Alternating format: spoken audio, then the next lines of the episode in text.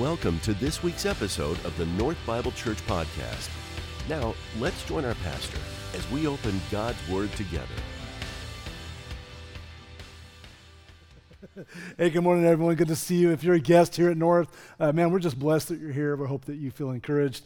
Uh, if we have not met, my name's Chad, uh, pastor here at uh, North Bible Church, and hope you get a chance to meet. I do hope you had a great Thanksgiving. Uh, one of the things we're grateful for is my mom and her husband Mike uh, were able to drive out and be with us for the first time. And then our son is back in town. He's here. He's, he's catching a flight like right after service. So we're not going to be hanging out having coffee. Sorry. we're catching a flight, but he's heading back to Ohio. And so those are just a couple highlights for us. I hope that you uh, think about your uh, past few days and have a lot of highlights uh, yourself. And now we find ourselves four weeks out from Christmas. Isn't that hard to believe? It's, it's like we were just, yesterday we went shopping for a tree. I'm like, did this just happen? Like we were just on a plane to Arizona. It felt like you know three, four weeks ago. And so it's an exciting time for all of us. But Christmas is here. Uh, truth be told, Christmas is my favorite holiday. It's one of my favorite times of the season. It's a time where we celebrate the birth of Jesus Christ, the incarnation, like this mind blowing theological reality of the incarnation that God became flesh. And so, what makes Christmas so special, this season so special, is the one we worship. It's the one who gave us the season, not all the activities, right? And so the activities, the Christmas lights and the shopping and the family time and the good food, that's all good. That's all uh, different ways we can express um, joy during the season. But sometimes the reason we have the season does get lost. And on top of that, sometimes uh, instead of just this sense of beauty and the Christmas spirit, some of us are sad, depressed, anxious, uh, busy you know, stressed and there's a lot of activity. Is that the way the Lord really wants us to celebrate uh, the birth of Christ? Last week on social media, I just threw out this question on social media. I said, What stirs up sadness, stress, frustration, and anxiety for you at Christmas? And many, many, many comments later, uh, these are the top five themes. I just kind of squished them down to the top five themes that uh, are, are, difficult emotions during Christmas. And here's what we see we see uh, missing family and friends who passed away. That was a big one, that was the leading one. Uh, loneliness and distance from family and friends was another big one. Uh, family drama and family hardships. None of that for you guys. No family drama in the room, I'm sure. But uh, some people, not you, of course, they have family drama or they have family hardships. Uh, anxiety over finances, busyness, uh, work pressure, and activity demands was another one. And for a lot of people, just a disconnect. Just, just this internal sense, this disconnect of the meaning of Christmas, celebrating the birth of Jesus, versus what we actually find ourselves doing, getting sucked into consumerism and commercialism. Some of the comments that really stood out to me that people shared uh, were, were, these. Uh, every store you go into since the end of October is buy, buy, buy. Christmas is coming. It gives me extreme anxiety about going broke yet again to make Christmas happen when it's not what this uh, season is all about. Another person said, knowing that all the obligations I have, sad as it would make me, that I might be better off spending my holidays alone. I'm like, ooh, that's, that's, that's, that's hard right there. Uh, family drama, aging relatives, both of our parents, and many other situations that are missing from these special and beautiful times of the year make this a sad time. And so we know that when we talk about Christmas, some of us in the room, yes, there's joy. Uh, yes, there's an appreciation for Christmas, but sometimes it's overshadowed by difficulties. And we want to be honest about that. We want to speak to that. Um, here's also, in addition to that, some very staggering data. Uh, according to Gallup and National Retail Federation and other uh, various polls and, and, and data metrics, it's estimated that Americans this year, just this year, will spend over $1 trillion on Christmas. Americans will spend 1 trillion on Christmas. At the same time, it's estimated that it would take 30 billion dollars to feed the world for 1 year meaning that the amount that Americans will spend on Christmas in one year would actually feed the world for three years. That's crazy. In addition to that, the average American will spend at least $1,000 at Christmas, and the average American may go $1,000 in debt for Christmas and then have to take months to, you know, pay off the debt that they accumulated uh, at Christmas time. Is this the true spirit of Christmas? Do we really believe this is how Jesus is honored best in the ways that we celebrate his birth? I don't know what traditions you have in your family. One of uh, our favorite traditions is around birthdays. Uh, the birthday person gets to pick what they want for a meal. They can choose breakfast, lunch, or dinner. It's usually dinner. And they can pick either A, what we make. So sometimes they're asking me or mom to make a special dish, or where they would like to go eat. And so we just celebrated her birthday. Our daughter Isabel, our oldest daughter, uh, she just celebrated 20 years. You know, woohoo, she's big, big 2 No longer a teenager. We only have one teenager left in the house. That, that was a rude awakening. Like, whoa, when did that happen, right? Some of you holding little kids, it does happen fast. You've never heard that. Trust us, it happens fast, all right? And so uh, she celebrated 20 years. And so we said, Where do you want to go? And she selected a restaurant that was meaningful to her and that she would like. And so we, we took her, and uh, we're going to be paying that off for the next five years. Just joking. Just teasing. It was a joy. It was a joy just to be there and to celebrate her and, and have fun together and enjoy good food. But um, what if instead I picked a place that was meaningful to me? What if my wife and I just said, You know what? I, I want to pick a restaurant that we like to take you to. What if uh, I wanted to just pull out all the stops, take her to some big swanky restaurant, you know, let's get dressed up, let's go out, spend, you know, our money and have some big nice restaurant. And she's like, Dad, really, really, I just would like to go to Chick-fil-A. What would it say if I'm like, no, we're, we're going to a nice dinner. We're doing, it, we're doing it the way I want. It would be like, but, that, but I just want to go to Chick fil A. It would be a miss if, if I selected something different. Or what if she was hoping to be kind of pampered for a big birthday and was hoping for something nice? I'm like, hey, we're going to Chick fil A like if, if I celebrate different than to connect with the heart, it's, it's a miss. Do you ever feel like there's a disconnect and a miss with how we celebrate Christ and his birth? That sometimes what we do and what we focus on and what we're obsessed with during the Christmas season may be actual disconnect and a miss from the heart of Christ. And so uh, I think that's similar to what we do in Christmas. What if uh, we're spending tons of money, exhausting ourselves, frenzied with activity, rushing around, feeling stressed, anxious, all that unnecessarily, putting all this pressure on ourselves. And Jesus might be going, I actually would like something more simple.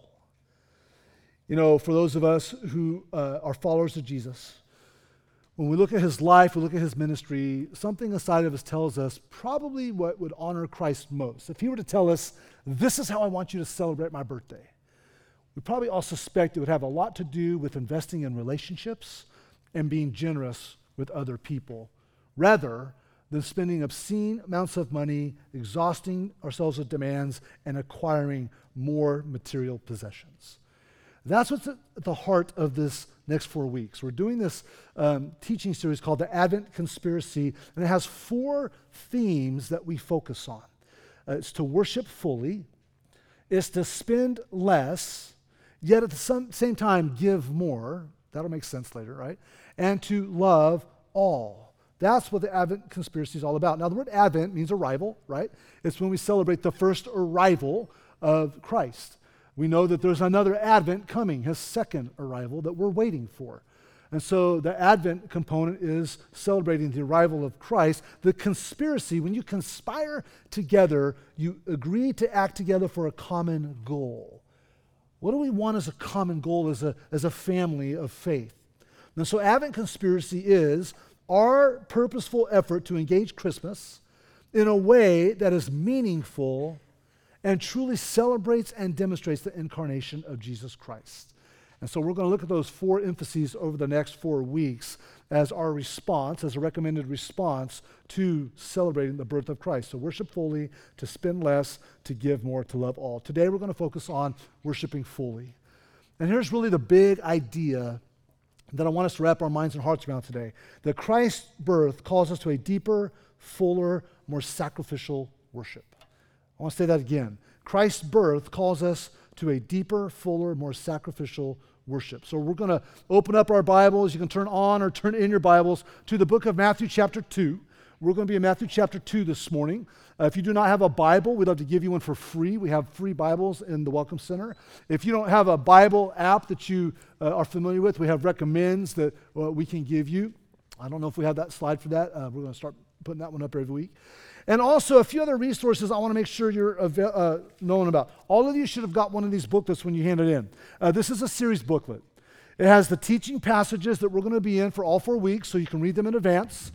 Uh, there's just blank lines, trying to give you some space to take some notes. Uh, there's a little blurb for me in the front, again, reminding us about what the heart of this is. In the back, there's some uh, North recommended giving opportunities to be more generous toward as we're thinking about Christmas, as you're thinking of all the different ways you can be generous. And on uh, the back is uh, just a copy of our Christmas Eve invite. We have uh, these copies as well, and you can get digital copies off our social media.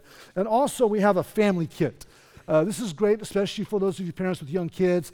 Just uh, exercises each week, activities each week that you can do to help really lean into the themes and the concepts that we're talking about. You can pick up one of these and some other uh, Advent oriented resources at the Resource Center uh, out in the foyer space. So, just a few other resources you have. Again, recommend you grab one of these, bring it every week for the next four weeks. Um, those would be very helpful for you. All right, we're in the book of Matthew. Chapter 2, we're looking at one of the most common uh, biblical narratives, moments uh, of the Christmas story. It's known as the visit of the three wise men, the Magi, the kings you've heard before. Uh, we're going to look at that and dive in and talk about how we can worship more fully uh, this morning. So join me in Matthew chapter 2, uh, verses 1 through 12. Here we go. It says, Now, after Jesus was born in Bethlehem of Judea, in the days of Herod the king, Behold, wise men from the east came to Jerusalem, saying, Where is he who has been born king of the Jews? For we saw his star when it rose and have come to, what's the next word? Worship, right? Come to worship him. When Herod the king heard this, he was troubled, and all Jerusalem with him. And assembling all the chief priests and scribes of the people, he inquired of them where the Christ was to be born. They told him in Bethlehem of Judea, for so it was written by the prophet. O you, O Bethlehem, in the land of Judah, are by no means least among the rulers of Judah, for from you shall come a ruler who will shepherd my people Israel. Then Herod summoned the wise men secretly and ascertained from them what time the star had appeared. And he sent them to Bethlehem, saying, Go and search diligently for the child, and when you found him, bring me word that I too may come and, what's the next word? Worship him.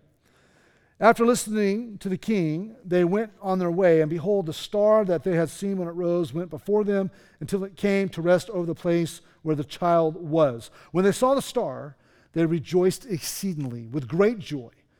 And going into the house, they saw the child with Mary his mother, and they fell down and what? Worshipped him. Then opening their treasures, they offered him gifts gold and frankincense and myrrh. And being warned in a dream not to return to Herod, they departed to their own country by another way. Let's pray. Father, thank you for your word. It's forever, it's truth, it's holy, it's practical, it's relatable, it's personal, it's supernatural. And we're so grateful that you gave us your word to guide our lives, our hearts, our minds. Jesus, when we think about your birth, we are so sorry for what we've turned it to at times sometimes having nothing to do with you. So, God, I pray that today you kind of realign us, refresh an understanding of what it would mean to just worship you fully when we celebrate your birth. We ask in Christ's name. We all said. Hey, before diving into a couple sermon points, I really just want to unpack a little bit of some observations and clarity, even a little myth busting around the three guys, people always say, showing up around this time after the birth of Christ. I want to talk about uh, the Magi here. Now, this occurred, by the way, after the birth of Christ. So I'm about to like blow some people's minds if you haven't paid attention closely. Uh, a lot of times the nativity scenes we have are wrong. Now, it's nice that we have them represented, but the reality is uh, these people did not show up at the night of the birth of Christ. Uh, when you get back in the text, it talks about they came to the house this they came to a, a stable, right? They didn't come to the place where Mary, they came to a house to see the child. In the original language, the word child and baby are different. And so, what we're talking about is uh, the child here. Uh, when you advance, and we'll talk about this in a second, but when you advance uh, to the next section of verses, you see that Herod, in his effort to get rid of the Messiah child he's hearing about, he actually kills all the children in the region age what? Two and under. So we understand that when the Magi show up, it's, it's not that beautiful scene where they show up the night of the birth. Sorry if that burst your bubble a little bit. I'm just reading the Bible, all right? But it's fine that we represent them, of course, in our nativities. But that's the reality. This is after the birth of Christ. Uh, these are also magi. Uh, they are believed to be Persian or Babylonian astrologers who charted the star and attached religious significance to the star's movements. They were not kings. They usually served kings and gave counsel to kings, but they themselves were not actually kings. Uh, we have no idea how that kind of got in there, but uh, they weren't kings. And there's actually no number announced in Scripture. Sure, there could have been three. It's not likely, though. There was probably more than three. Now, they gave three gifts. That's where we get the three kings. But in reality, there, there could have been a whole entourage. They probably showed up in an entourage, but more than likely it was more than three. Might have been less than three. That's just an arbitrary number, but FYI, just a little myth busting there. Just again, some geographical orientation to think about what these men did. Uh, they went to Bethlehem, but we believe they came out of Babylonia and Persia, and we're not sure which way Google Maps sent them, right? And so we just know this trek would have took like 900 to 1,000 miles. So when you look at a map, you think about how far they came over from the Babylonian Persian area of the map and region over to Bethlehem. It was a long, long journey that these men took, and they followed this star. It could have been a supernatural manifestation for the benefit um, of God coordinating uh, that event, or God could have coordinated. Some people talk about, uh, you know, they look back at astronomy and stuff and go, God could have coordinated the cosmos to have a star available at the time. Um, but one of those two is true. We also know that God had his hand on it no matter what. And as the Magi eventually arrived in Jerusalem, had their encounter with King Herod, then they made their way on to Bethlehem, led by the star, following this supernatural or cosmically uh, coordinated event that God had for them. And uh, they went to Bethlehem. If you didn't know this, Bethlehem is just six miles southwest of Jerusalem.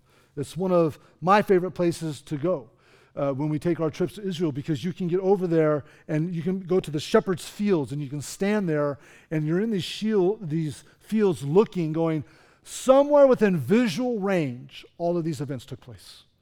It might not be right where I'm standing, but wherever my eyes are falling, angels came out of the sky, the birth of Christ happened. Like these events are real. This is not a myth. This is not fable. These are real events. And so you can actually go to the shepherd's fields today and get a sense for what that was like. So basically, to summarize, we probably had more than three individuals. They were, um, they were uh, three months or so after the birth, all the way up to two years. And they weren't actually kings. So sorry to John Henry Hopkins Jr., who wrote the carol We Three Kings in 1857. Um, they were magi. So just a little background as we dive in, because I, I, just, I don't like us to be um, inaccurate in our understanding. I don't like to perpetuate myths if we can help it. So just a little context. Now, what can we learn from this passage related to worshiping fully? Well, first, I want to bring out this observation. I'll give two examples of worship that we saw here in this text. The first example of worship is this full worship was displayed. Full worship. It wasn't, you know, kind of worship, it wasn't quasi worship. Uh, the Magi came and offered full worship. And full worship elevates Christ, it lifts up Jesus. It elevates the Savior. So, expressed worship, this full worship, elevates Christ. The Magi left their comfortable, convenient, and familiar area to travel an incredible distance to come and worship the supernaturally born King of Kings, God's Savior, God's Messiah. So, just the fact that they left the convenient and comfortable to come was one of the ways they demonstrated full worship. I think the question for us is are we willing to depart from that which is comfortable and convenient when we worship Christ? Not just at Christmas, but every day. And when it comes to Christmas, have we created a box, or has our family traditions created a box, or has our culture created a box that limits our worship, that dilutes our worship? So full, ele- full worship elevates Christ, and it's not satisfied unless that happens. Like the part of us that God made that is designed to worship God is dissatisfied. Something feels off. And we've all felt it. We've all had a day in our life or around Christmas going, I just feel like there's something missing. I just feel like there's something more that's supposed to happen in this moment. And so that, that hardwired part of worship in our lives and hearts from God is dissatisfied unless full worship happens, unless the elevation of Christ takes place. Look at verse 11. We get a glimpse again of how they worshiped. It says, Going into the house, they saw the child with Mary, his mother, and they fell down and worshiped him. And then, opening their treasure, they offered him gifts gold and frankincense and myrrh. And they fell down and worshiped him. The word in the Greek there is the word proskuneo. It means to, to kiss, to prostrate oneself before, to acknowledge his deity.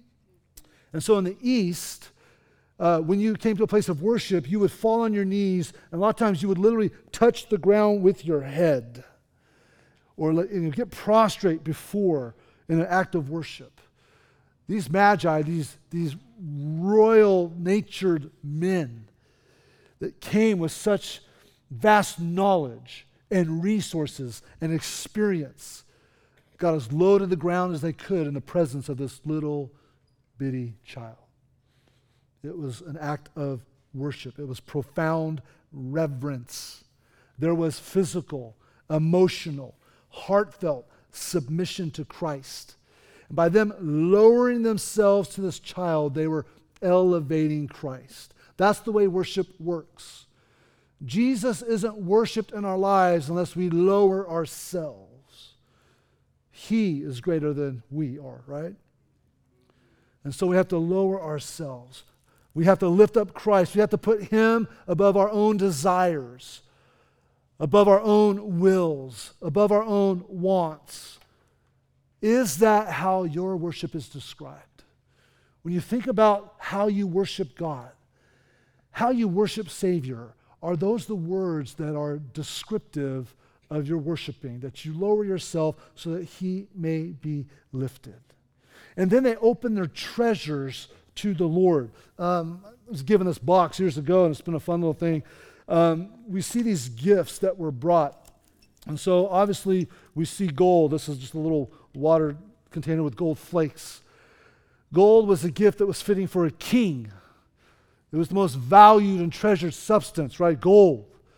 When King Solomon, the richest man who's ever lived, wanted to, um, you know, be extravagant, he just said, Well, I'm going to make shields of gold. I'm going to lay pieces of wood over with gold. It was gold. And so gold was the gift that they brought, reminded us that he's a king. He's the king of kings that was just born, this little child that's, uh, you know, now in the arms of his mother. And so they brought gold to worship the Lord. Also, they brought frankincense. Frankincense is a spice, it's a fragrant resin that's used in incense and perfume. Um, it's taken from the sap of uh, I got it right here, uh, the boswellia tree. And so this is a piece of frankincense. You can't really see it from where you're sitting, probably. It's just a little piece of sap that has a, a fragrance to it. And then this is used to put into the incense, into the oils, which were used for anointing. And so when you anoint, uh, anoint anointing a lot of times is for priests and for special occasions. And so this was a reminder that Jesus, the one that was born, is going to be the priest above all priests. And so they brought frankincense. And then they also brought myrrh, which is also a resin that is gathered from the sap of uh, the commiphora tree. And it's used in oil, also fragrance, a different fragrance, that's used both for oil um, for the prophets and the incense. Sometimes when you walk into the temple, the odor of the incense had this scent of it with the myrrh. It was also used in embalming. And so there's a twofold nature here that the one that came wasn't just the king of kings, he wasn't just the prophet of prophets or the priest of priests, he's the prophet of prophets. And so his life was to be laid down as an incense offering to the Lord, and then they would embalm him. They would bury him with spices, and myrrh was one of them. So these were very uh, expensive and fascinating gifts that the Magi brought, but they were act as an act of worship there was symbolism, there was intentionality. When we worship Christ, what is the treasure that we offer? What is in the box, if you will, that you open when you bring your worship to the Lord? Is there anything in it? Is it a couple trinkets? Is it kind of like a, a last minute, you know, or is, it, or is it intentional?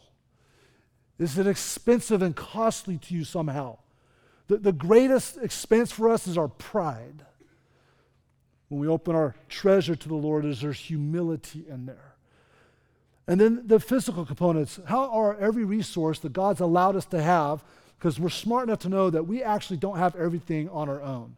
We can convince ourselves that everything we possess in this earth we achieved, but without the very air that God gave you, the capacity to think and learn and grow, uh, without the functions of our hands, our feet, our eyes, our nose, our mouth, our brain, we've got zilch. So everything is traced back to the Lord. We don't technically own anything, it's all borrowed from the one who gave it to us. And so when you look at our, our money, you look at our possessions, you look at our time, you look at our abilities, are you opening up your treasure chest of abilities and resources and time? Are you giving? Are you serving? Are you praying? Are you, you know, being humble? Are you being generous? All those things all flow out of a heart of worship. And the opposite is true lack of humility, lack of generosity, lack of um, you know, giving of our time, our talent, our treasure, a lot of times reveals a lack of worship. So full worship is full worship. We see it in the fact that how they left a place of comfort and convenience. They endured hardship. They open up a treasure. They bring great gifts. They have all of these aspects that they offer the Lord. They're all elevating Christ in the worship. And so we see the Magi and we see this great model of full worship. And so when we say that Christ's birth calls us to deeper, fuller, more sacrificial worship, you can use the Magi as like exhibit A in a lot of respects. And so we look at them and go, that's a picture of what I should not be trying to do just every Christmas, but every day. So we see the Magi. They're, they're an example of full worship to elevate Christ. But then we see this word worship used again, and I would say it's fake worship. Fake worship. See, fake worship tries to eliminate Christ. Well, full worship tries to elevate Christ, Fake worship tries to eliminate Christ. Uh, this is noticed when King Herod mentioned his um, quote unquote intentions to the Magi if they were to find the Christ child. Look again at verse 8 of Matthew 2. It says, He sent them to Bethlehem, saying, Go and search diligently for the child, and when you found him, bring me word that I too may come and worship you. Doesn't something inside of you, just a little spidey sense, kind of warn you that maybe he has a different idea of worship than they do? Something's not um, jiving right here. And what we notice is that Herod wanted Jesus eliminated. The evidence is clear when you fast forward and look at verse 16 of Matthew 2 when he eliminates all the children, the boys that are two years old and younger in the region around him. See, Jesus was a threat to Herod. Jesus was a threat to Herod's reign, to Herod's kingdom, to Herod's way of life, to Herod's plans. Herod said worship with his lips, but he had murder in his heart. He wanted to eliminate Jesus. Actions always reveal what's true in our hearts of what our affections are, of what we truly value, of who or what we worship. So contrast the Magi to Herod, one who's trying to elevate Christ, one who's trying to eliminate Christ. Now, we wouldn't say we have murder in our heart to Christ, but we have to honestly answer the question of whether or not our worship at Christmas, as well as every other day, uh, elevates Jesus or eliminates Jesus. And I'm not talking about what a coffee company puts on their cups. I'm not talking about whether our city puts a nativity scene in the square or not. I'm not talking about whether the store clerk says Merry Christmas or Happy Holidays. That's not what we're talking about. We're talking about how followers of Christ keep the sacred aspect of our worship sacred. See, worshiping fully is the responsibility of the believer, it's not the expectation of the unbeliever. That's sometimes where we get out of bounds, where we try to impose full worship to those who don't even know the Lord. And we get preoccupied with that instead of our own worship and how we worship the Lord. And whether our worship is fake or whether our worship is full.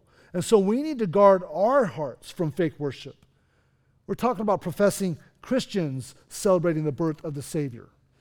And so we don't want to be guilty of what Herod is guilty of fake worship.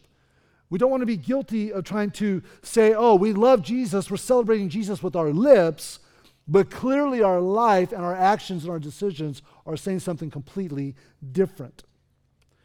Uh, there's a passage in Isaiah chapter 29, verse 13 that says this The Lord said, Because this people draw near me with their mouth and honor me with their lips, while their hearts are far from me. And so, if you elevate Christ at Christmas, you're trying to not just say it with your mouth, but also live it with your life. So, I invite you to evaluate your worship this morning. Is it fake or is it full? Does it elevate Christ or does it actually eliminate Christ? Does the percentage of frantically running around elevate Christ or eliminate Christ at Christmas? Does the way you manage your money at Christmas elevate Christ or eliminate Christ? Does the time you spend with people during the season elevate Christ or eliminate Christ? Does the way you express generosity and care to the least, the lost, and the last at Christmas elevate Christ or eliminate Christ? So, let's conspire together for the next four weeks at least on how we can elevate Christ and have more full worship and have Christmas be more meaningful uh, than maybe we would anticipate in the weeks and months ahead. Because Christ's birth calls us to a deeper, fuller, more sacrificial worship. And some of you are going, that's great. What does this look like? So here's just some practical ideas uh, that have been written down or practiced by other families that might help you. This is a good spot for you to maybe capture some that stand out. I'm going to invite the worship team to join me too because we're going to wrap it up here in a few. Here's some practical ideas. Uh, make sure you're in the Bible each day focusing on God's Word. Right? That's just a big part of worship. Uh, go through an Advent book or daily verses or a reading guide, an Advent guide during Christmas to keep Christ in the center.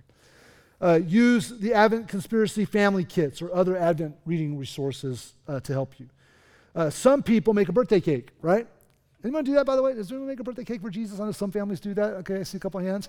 Yeah, some families make a birthday cake for Jesus and sing happy birthday to Jesus with, you know, especially if you have little kids and, and, and do that to try to keep Christ at the center. Uh, make a playlist of Christ-centered Christmas songs and carols to listen to during Christmas. Like, grandma got ran over by reindeer probably won't make that list. but like, come let us adore him. There's so many awesome Christmas carols, worship songs that elevate Christ. You make a playlist for that. Uh, go find a live nativity to experience, just to kind of visualize maybe what this was like. Uh, have your kids read the Christmas story while setting up the nativity uh, before, during opening presents uh, for one night or more, unplug from technology and say, we're going to engage differently just to try to get at the heart of Christ. Uh, find intentional ways to bless and serve others, especially the hurting, the lonely, and the poor.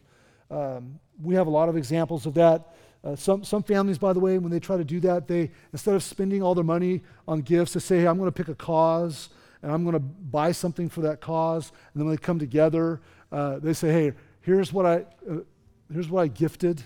I bought a goat for a village in Africa uh, because they don't have means to produce money, income, meat, milk, and so I bought that instead of a sweater for you know grandpa. Uh, just just be innovative, be creative. You're limited by your uh, heart of generosity, and you're limited by your imagination. Um, one family had been talking about the birth of Christ and what it meant, how God so gave Himself. That what they didn't realize was their little boy started saving his allowance and then at Christmas Eve, he brought his allowance in and, and put it in the offering. And they're, oh, what'd you do that for? I just, mommy and daddy, I just want to give to God like he gave to us. And this is all I had. Like, just tap into the spirit of what it means to worship fully, to elevate Christ, whatever that means for you.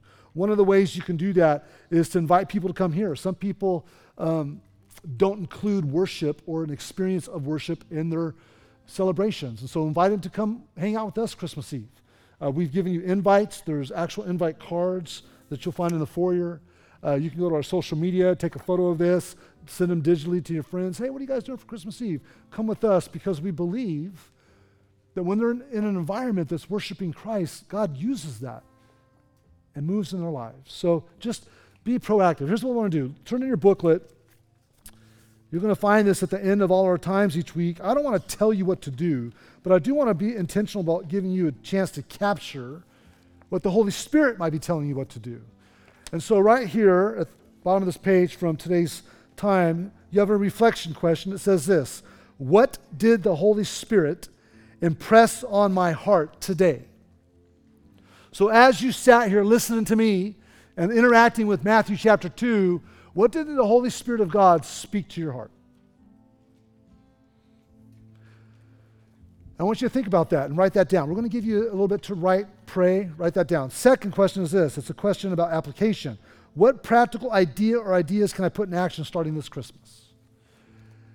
And maybe just write down a couple things that come to mind and then get together with your family members and say, hey, what did you think of? What did you think of? And think of ways to actually put what we're talking about into action.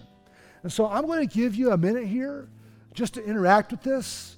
Write down what the Holy Spirit put on your heart write down what ideas come to mind, and then in a minute, Aaron's going to close us in a time of worship. So right now, just, just spend some time trying to capture what maybe God is telling you.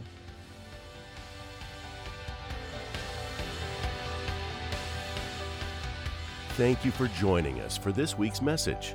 North Bible Church is located in Scottsdale, Arizona, and exists to equip all generations to love God, love one another, and love the world. For more information about North, please visit our website at northbiblechurch.com.